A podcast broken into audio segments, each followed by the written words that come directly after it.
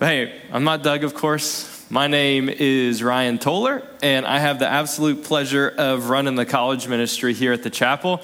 And it's great to be back. I apparently didn't say anything heretical last time I was here, so they invited me back, which is wonderful. Uh, and but I love my job. I get to work with college students week in and week out, and it's funny to me that when I graduated college and CFC came and offered me the position, I thought, ah, college students are kind of scary, to be honest. I'm not, I'm not sure if I can do this. And they're like, ah, stop being dumb, Ryan. Yes, you can. And so I said yes. And two years later, I wouldn't want to be anywhere else. And so it's really cool how the Lord knew me better than I knew me. Um, but my job today is not to give my college students the warm fuzzies inside, which I see a couple of them in the room. My job is to open up the scriptures and allow the scriptures to change my life, and I hope your life as well. So, would you uh, determine in your heart not just to consider to listen, but that you would be willing to allow the words to change how you live tomorrow, today, this week, next week. Because any, I recognize anytime I align my, my life with this book, I become more like Jesus. And that's what I, that's what I want to be. I want to be a man more like Jesus. So, uh, excited to be with you today. Uh, if you've been with us the past weeks, you have known that we have been walking through Ephesians 1, looking at this Bless Fest, a, a festival of blessing that the Lord gives me, that the Lord gives you upon belief in His Son and recognition of your sin. And uh, we are lavished with all these spiritual blessings. And because of these spiritual blessings coming our way, we should then in turn bless the Lord for giving them to us. But that's not all. We should, uh, upon receiving them, bless Him, but also be about the blessing blessing of other people and, the process of it. And so we've been going through uh, Ephesians 1 all the way through verse 11 now, hitting, we call it carfish and name them all. But the reality is, if I tried to name them all, I'd forget one and I'd be embarrassed. So I'm not going to try. But today is one of my favorites as we're going to just go ahead and get started in Ephesians 1, verse 11.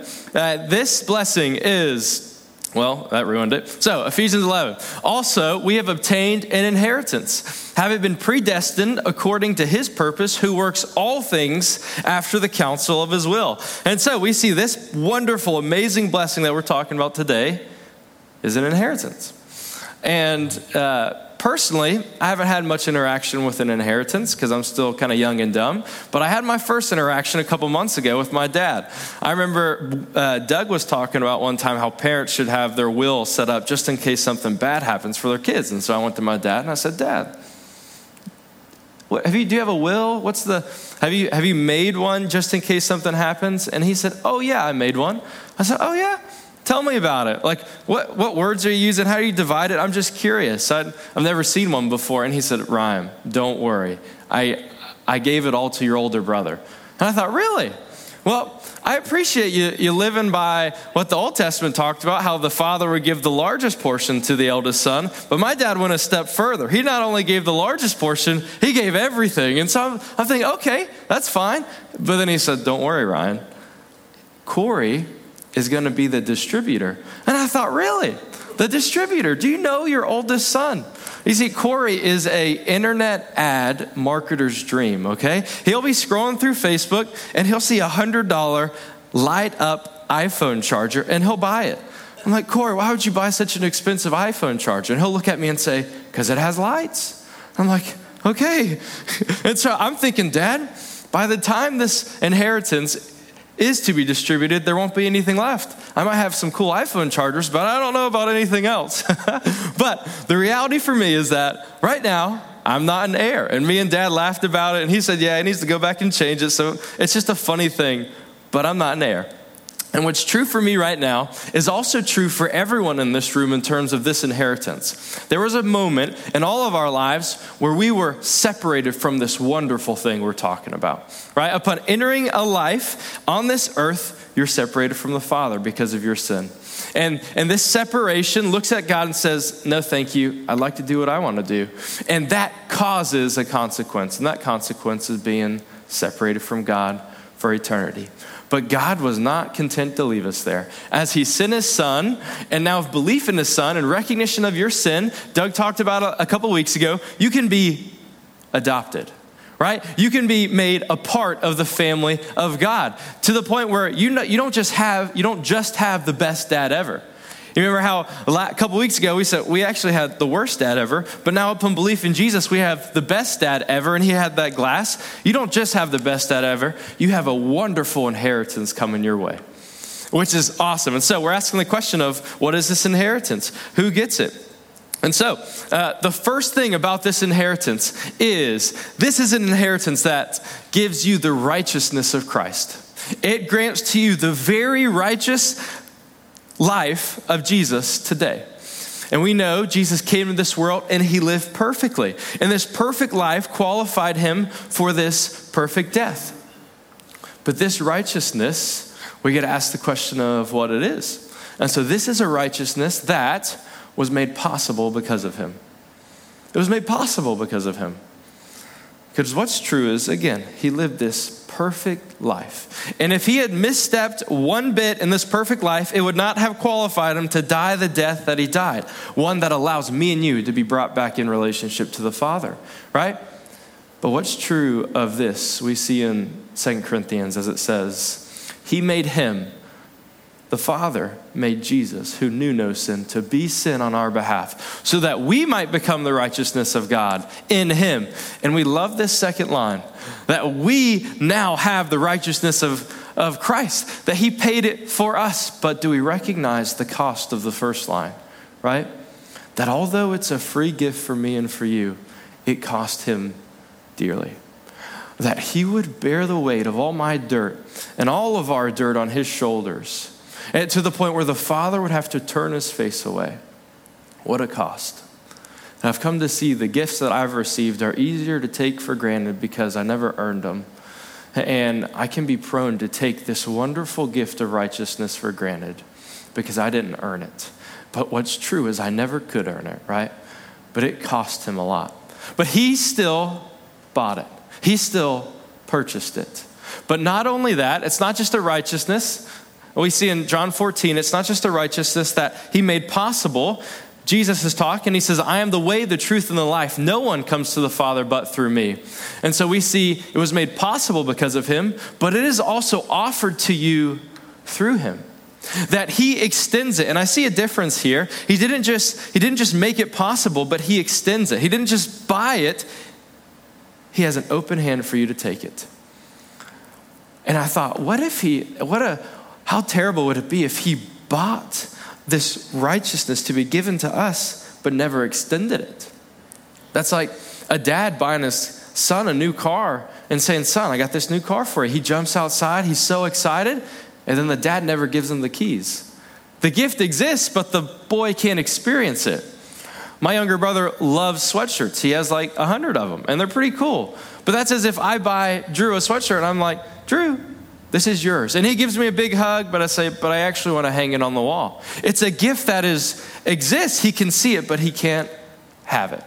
Right? But that's not what God did. He made it possible, but he offers it to you. And we all know that uh, this acceptance is only through him. There's no other way to attain this righteousness.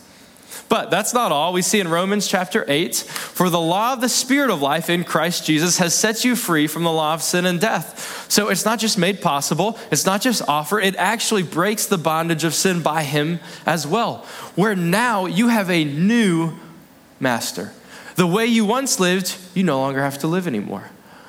The, the chains that bound you to self and sin are now broken because of what he did. Because the Father looks at you and sees Jesus' righteousness. What? What a wonderful inheritance. What a wonderful inheritance.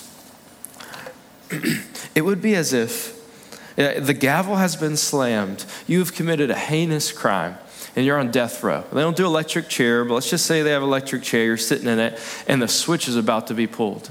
And right before the switch is about to be pulled, a man walks in and he says that that seat of guilt that seat of sin that you're sitting in, I'll sit there.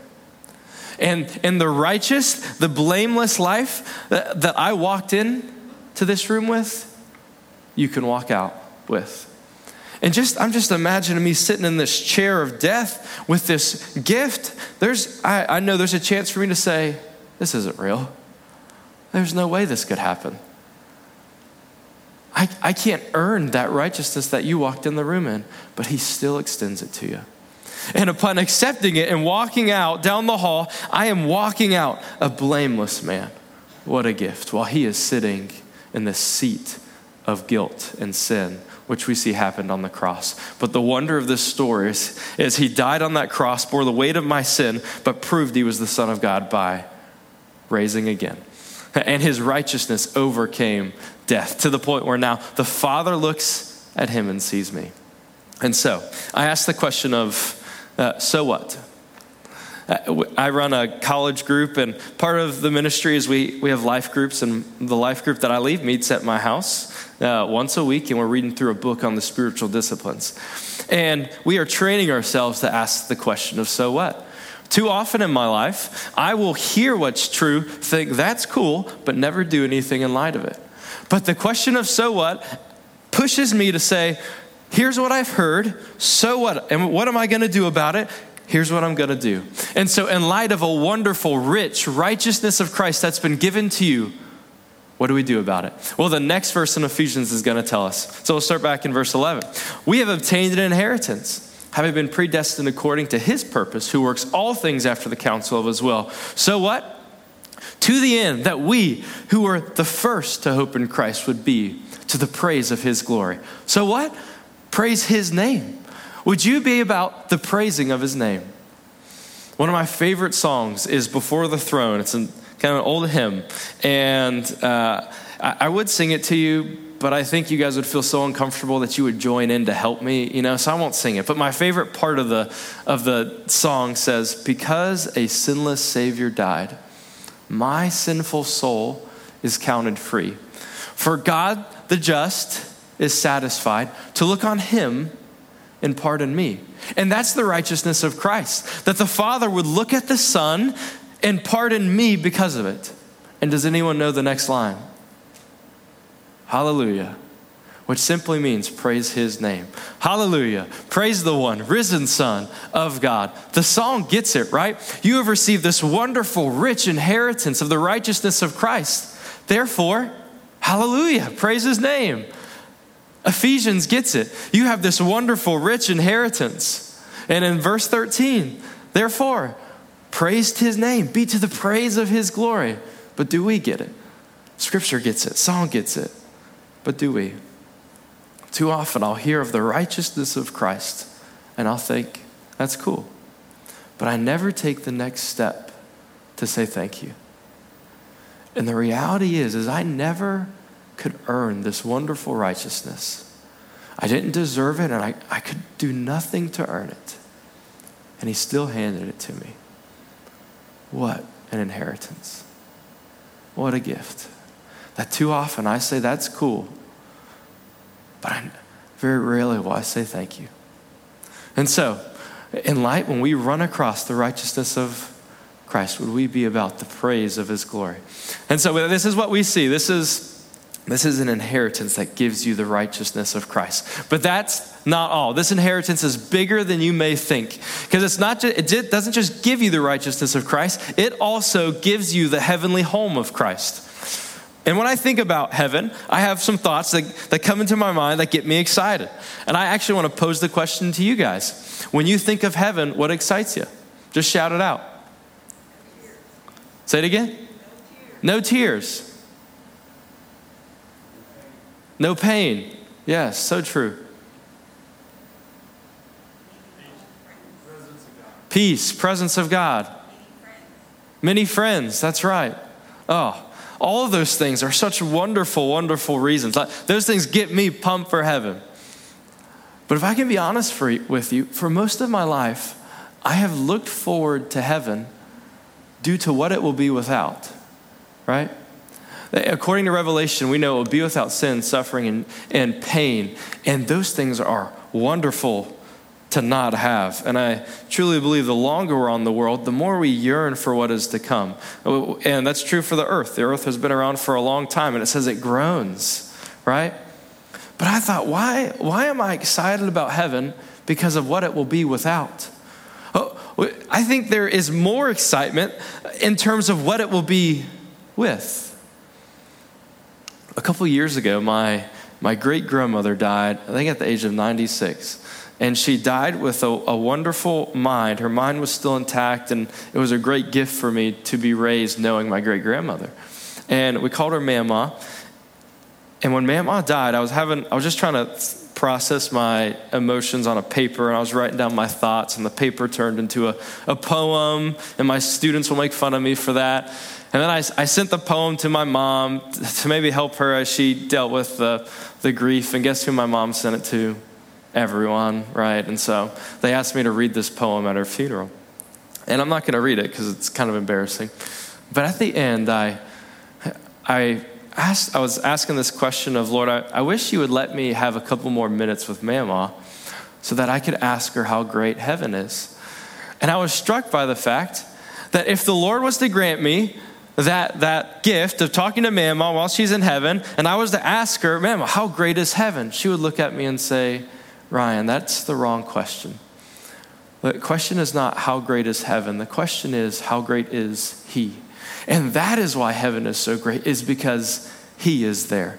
That you will be in a state of unending joy. Why? Because He is there. You ever felt joyful before? Imagine that times infinity, and that's what heaven's gonna be like. Why? Because He is there. And, and the reality that there will be no sin, there will be no pain, no suffering is so great. But what is greater is there is Him in full. And I was, I was thankful to, to be able to, to consider that and, and think about that. And, and so there'll be unending praise. But there's this guy named Dan Schaefer, and uh, me growing up, again, I always thought what was heaven gonna, heaven and hell gonna be like. And uh, Dan has these words that, that really connect with me, and maybe they're similar with you, and why we look forward to heaven. And he says, Ever since I heard my first lesson about hell as a child in Sunday school, I've been afraid of it. My teachers were vividly descriptive. Flames, weeping, torment, and darkness were easy for a little boy to imagine. When faced with the choice between spending an eternity in misery or going to heaven, let's just say it wasn't a tough call. On the other hand, I wasn't all that excited about heaven either. I'm ashamed to admit it. But I had unwittingly concluded that heaven was the lesser of two evils. Don't get me wrong, I took great comfort in the knowledge that Christ had paid for my sins. Yet I remained more grateful that I wasn't going to hell than thrilled about the hope of heaven. It was like finding out you didn't have to have your gums scraped after all. Instead, you got to watch the grass grow. It seemed to be a choice between eternal punishment and eternal boredom. Which is like boredom. That's kind of a strange thought. But growing up, I had this thought of I'd read that passage in Revelation where the angels are saying, Holy, holy, holy. And I'm thinking, and they're doing that for eternity. And I'm thinking, that's boring, boring, boring. And I know that's a false theology because singing praises to Him for eternity is way better than anything else, right? But I was still in this bad mindset, and, and I didn't see how great heaven is, is because of Him being there. And so there'll be unending joy and there'll be unending praise. And, I, and again, I thought, praise, that sounds like I'm singing in a stadium and there's just going to be a big choir. That's what I saw on the flannel graph growing up. There was this big choir in a stadium. But I'm not convinced the heavenly home of Christ will be a stadium. And I, I would point to Genesis for that. If we consider Adam is, uh, is the, Adam's the human who has the closest picture of heaven before sin and the fall, right? What God created was paradise, and it's probably the closest thing we have to what it will be like. And if we think about Adam, was Adam singing by a brook for the whole time? No. What was Adam doing? He was working, right? God had a desire that his creation would work in his creation, that humans would play a part in what he had masterfully formed. But that's not just it. God didn't just, God didn't just uh, hope or desire for his creation to work in creation. Think about how many trees he created in terms of what Adam could eat. Did he create two trees, one to eat from and one not to eat from? No. He created tons, hundreds, if not thousands. And what does that point to? That God desired for us to enjoy his creation. Right? And so I, I'm not gonna I'm not gonna be surprised if the, the heavenly home of Christ looks similar to what we do today. That we get to enjoy what he created without sin, suffering, and shame because he is there. But we also get to work in it. And so this is why I get excited about heaven. There's a, there's a story of a, of an elderly lady who is soon to be passing, and she is meeting with her pastor, and she's just going over how she wants the funeral to go. And she says, I like to have a Bible in my right hand in the casket so people know I love Jesus and I love the scriptures. And he said, That's great. And then they went through all the logistical things, and he was about to get up, and she said, Pastor, I also want something else, uh, if that's okay. And he sat back down. She said, I want a Bible in my right hand, but I want a fork in my left hand. And the pastor said, Do I need to call a nurse? And she said, No. And she explained, All my life I've been going to, to luncheon, luncheons on the lawn for church and potlucks for church. And every time I'm eating my food, someone will lean in and say, Hold your fork. And she learned, hold your fork meant uh, the best is yet to come. The better part of the meal is on the way. That red velvet cake that you love, it's coming soon. That, that banana pudding that you're a fan of, it's going to be here. Don't throw your fork away, hold it. And she looked at the pastor and she said, I, I want to hold the fork because I truly believe the best is yet to come. And so she passed, she's sitting in her uh, casket as she's gone, and people are walking by, and people are kind of like uh, whispering, Someone needs to take that fork out. Why does she have a fork in her hand? And they didn't say anything. And then the pastor stood up and said, i am going to answer your question on why she's holding the fork. She not only believed the best is what yet to come, but she wanted you to know that as well. And what a good picture that the best is yet to come. This heavenly home of Christ is yet to come. And it is so great. It is so wonderful because He is there. And so we ask the question of so what? What do we do with this reality of a wonderful heavenly home of Christ awaiting for us? So what? Would you live accordingly? Would you base your life off of what is coming? And I ask the question, of, well, how does what is coming change what I do today? Would you consider a, a soldier who's in the midst of a war and he's dodging between trees and he's jumping into foxholes, and all of a sudden the Lord pops up to him. And the Lord looks at him and says, Soldier, you're going to make it home. You're going to raise your kids. You're going to be healthy after this war. What's that going to push the soldier to do? He's going to fight differently, right? The, the way at which he was living in this battle is going to change. I'm thinking if I'm the soldier, I'm putting Rambo lines under my eyes, a bunch of guns on my back, and I'm walking into the enemy camp because the sooner this war's over, the sooner I get to go home, right? and I asked, my, I asked my wife, I said, Babe, what would you do if you were the soldier and the Lord appeared to you? And she said, I think I'd still hide behind the tree, to be honest. but what's true is upon hearing this from the Lord, we would fight differently because we know what's coming. And that's the true about this wonderful heavenly home of Christ and this inheritance is that we fight differently because of it when we consider it. And when we don't consider it, maybe we don't think about it, there's a high chance of some things happening. First, there's a chance you will be scared instead of at peace. When you don't consider the heavenly home that's to come, you'll be scared. And that soldier, upon not receiving a word from the Lord, is going to be scared. He's going to be jumping between trees just like he always was. He's going to be thinking, Am I going to make it the next 30 minutes? But upon the Lord's revelation to him, he now can walk out from the tree in peace.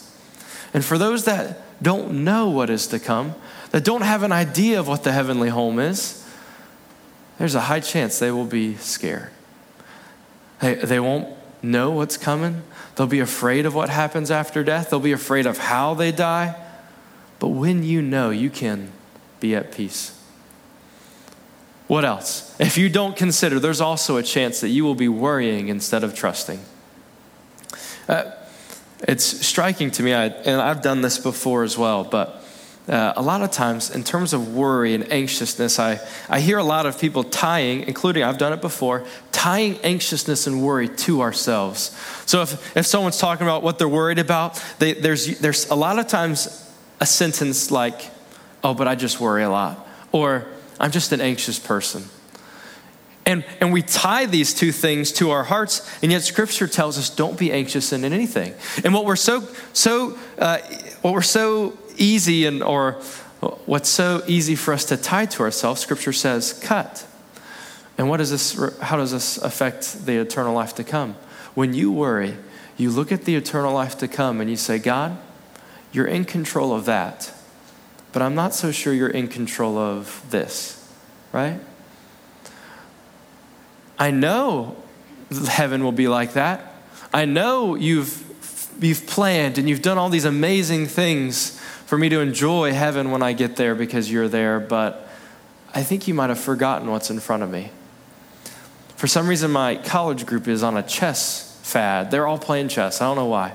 And it would be as if a, a chess grandmaster walks through the door. He sets up two chairs. He sets the board down. He sits, and I sit, and he says, Let's play. Who's your money on? Grandmaster? That's where my money would be on. But and then we play and we win, or and he wins. But none of us would look and say, You won because you're a grandmaster. No, the chess master won because he was in control of every move of the game. He anticipated when I move the pawn up or whatever piece is. He, he, he was in control. And yet we look at, sometimes we're prone to look at Christ and say, You're in control because you're Jesus, but I don't know about right now. And so when you don't consider the heavenly life to come, there's a high chance you'll be worrying. But when you do, He's in control of that so he must be in control of this, and you can change the way at which you're seeing this hard circumstance in your life. But there's another one. If we don't consider what is to come, there's a chance we will also be searching instead of blessing.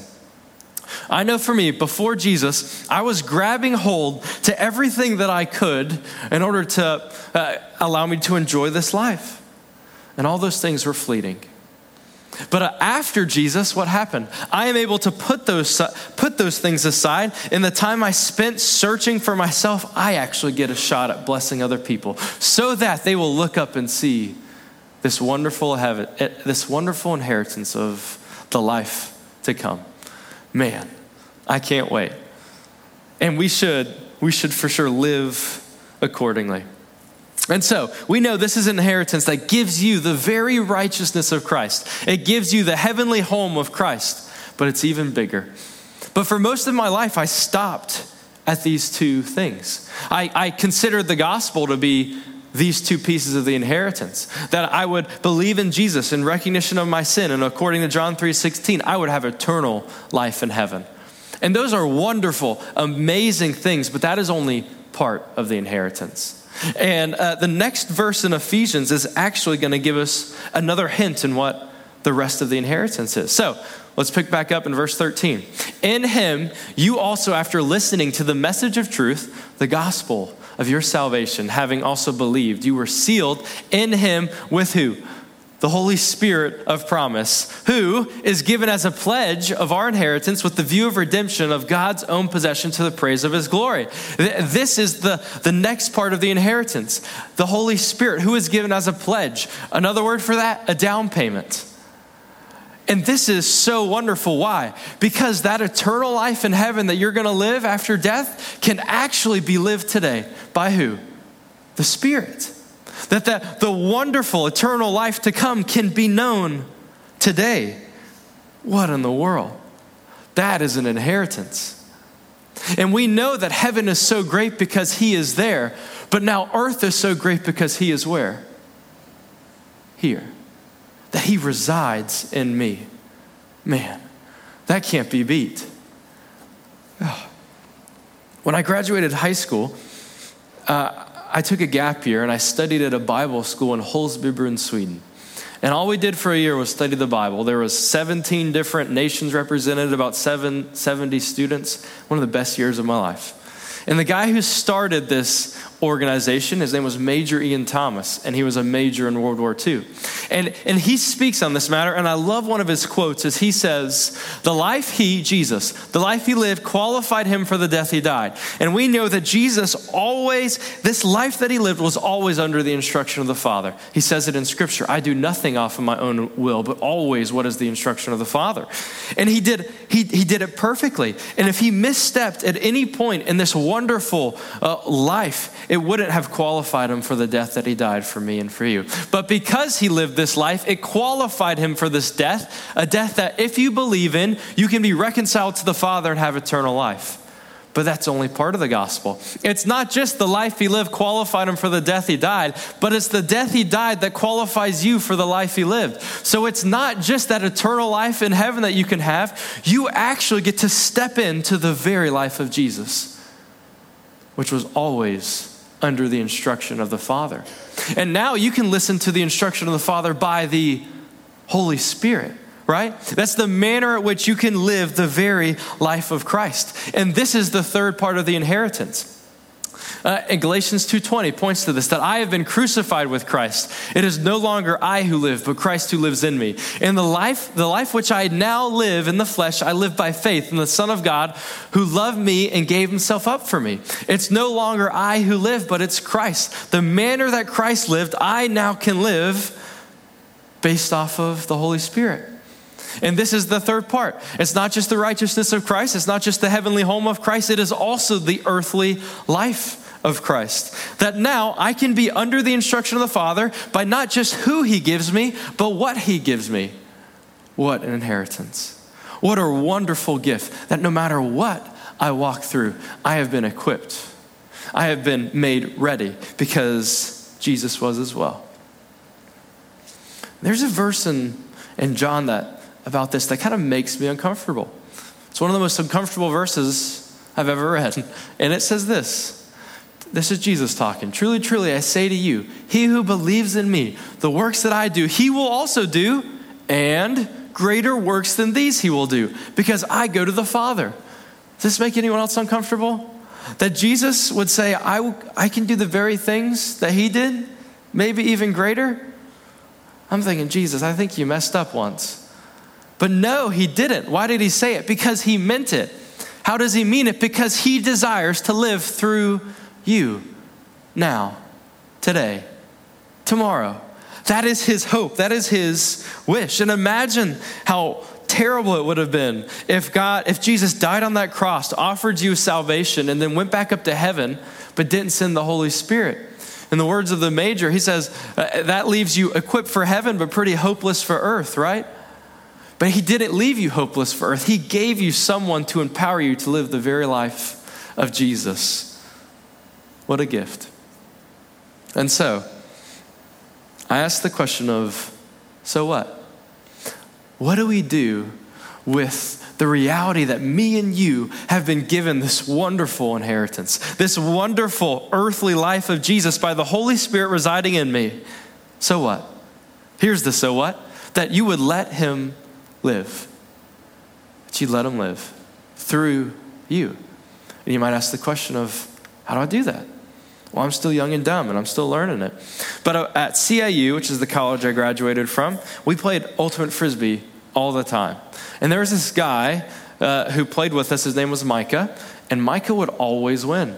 No matter what, he would always come on top. And it was ridiculous. And I would get so angry at Micah that I could never beat him because we were always on separate teams. And, but there was a moment I began to understand what it was like for Christ to live through me because I'm, I'm putting on my backpack, ready to walk off angry because Micah, of course, beat me. And, I'm, and people, I usually show up happy and leave angry because of him. And, I, and I'm putting it on, I'm getting ready to go back up to my dorm.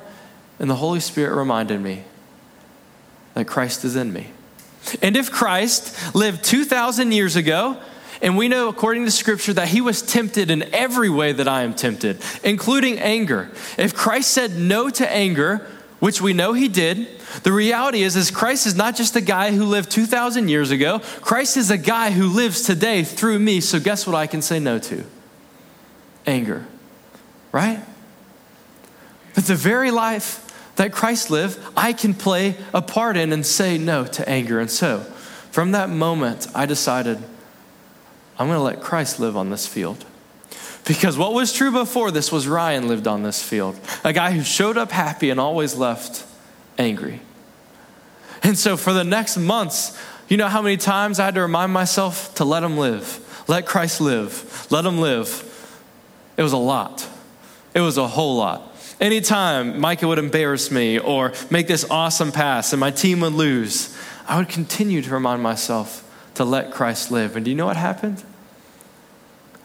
I actually stopped having to say it as much. That Christ became a commonplace on that field. And, and, and instead of getting angry at Micah, my heart began to change to actually want to bless Micah, to encourage Micah when he did something cool. And it's such a simple thing, but it was such a big moment for my life as I recognized what it was like to allow Jesus on the field and, what it, and how that affected my life walking out. I was on the way back from a wedding uh, last weekend, and I got to a gas station midnight. I wanted to get home. I was pulling out uh, of the gas station, and I saw this lady putting bags in the trash. And I felt this pulling in my heart to go tell her about Jesus and hand her $20. Was it from the Lord? Was it just my weird, tired thinking at midnight? I don't know. I, I think it was from the Lord because I felt this pulling. And so I, I, went over, rolled the window down, said, I appreciate what you're doing. Uh, there's a, but I want to give you this. And there's a guy who I believe in. He's changed my life. His name is Jesus. He loves you and wants to do the same thing. And we had a couple words, and I rolled up the window and, drive, and drove away. And why do I say that? Because I wanted Christ to live as I was driving. And say it wasn't, say it was just my tired thinking, a weird thing Ryan did. What's the loss here? Just 20 bucks on my part, and she heard about Jesus. And I don't, I don't know what happened, but I, I don't say this to be, oh, great Ryan, I because the reality is, is I let Ryan live a whole lot. Like just last weekend, I was getting my hair cut. And it was really awkward. I'd never seen this lady before. We didn't talk basically the whole time. But in the middle of me sitting here, I thought I felt this pull to ask her how COVID had affected her life, to then lead in how Jesus has changed my life. And you know what I kept telling myself? Uh, it's kind of awkward. I'll wait for her to speak. Uh, this is her first time seeing me. I probably need to let her know my face before I tell her about Jesus. I haven't even asked about her family. Uh, she doesn't even know I'm a believer, so I need to kind of throw that in to where I'm from before I can let Christ live through me to tell her how Jesus has changed my life. And in that moment, in that chair, in that store, Ryan lived, not Christ. And, the, and what's true for my failure points to, I think, a reality for all of us. And that is, we have a tendency to turn a wonderful divine inheritance into an allowance. An inheritance is given in full. And we know scripture says we've been given everything we need to life and godliness according to the Holy Spirit. And I think it's referring to the scriptures as well. And yes, the inheritance is, is in part to come, but in, it is in full for everything we need. And so I don't have to uh, earn my way to let Christ live through me because an inheritance is given in full, but we know an allowance is earned in part. And as I'm sitting in this, as I'm sitting in this, uh, haircut place, I'm thinking, well, she's got to know me. I got to let her know about Jesus before. I got to ask about her family. And I was trying to do all these things in order for Christ to live through me. And I think this principle carries with our sin that upon seeing and recognition of my sin, I'll turn around and I'll turn an inheritance into an allowance and saying, oh, I got to do these chores to get back in good graces with God. I gotta, I gotta read my Bible for a couple months, not sin for all these months, and these are all good things. But and I gotta keep doing these chores in order to achieve being pleasing to the Lord. But that is taking an inheritance and turning it into an allowance, because an inheritance is given in full upon recognition of my sin. I turn around, and there's no earning of His pleasure. He's right there, ready to forgive me. But an inheritance isn't just earned, it is also meant to be used to bless other people.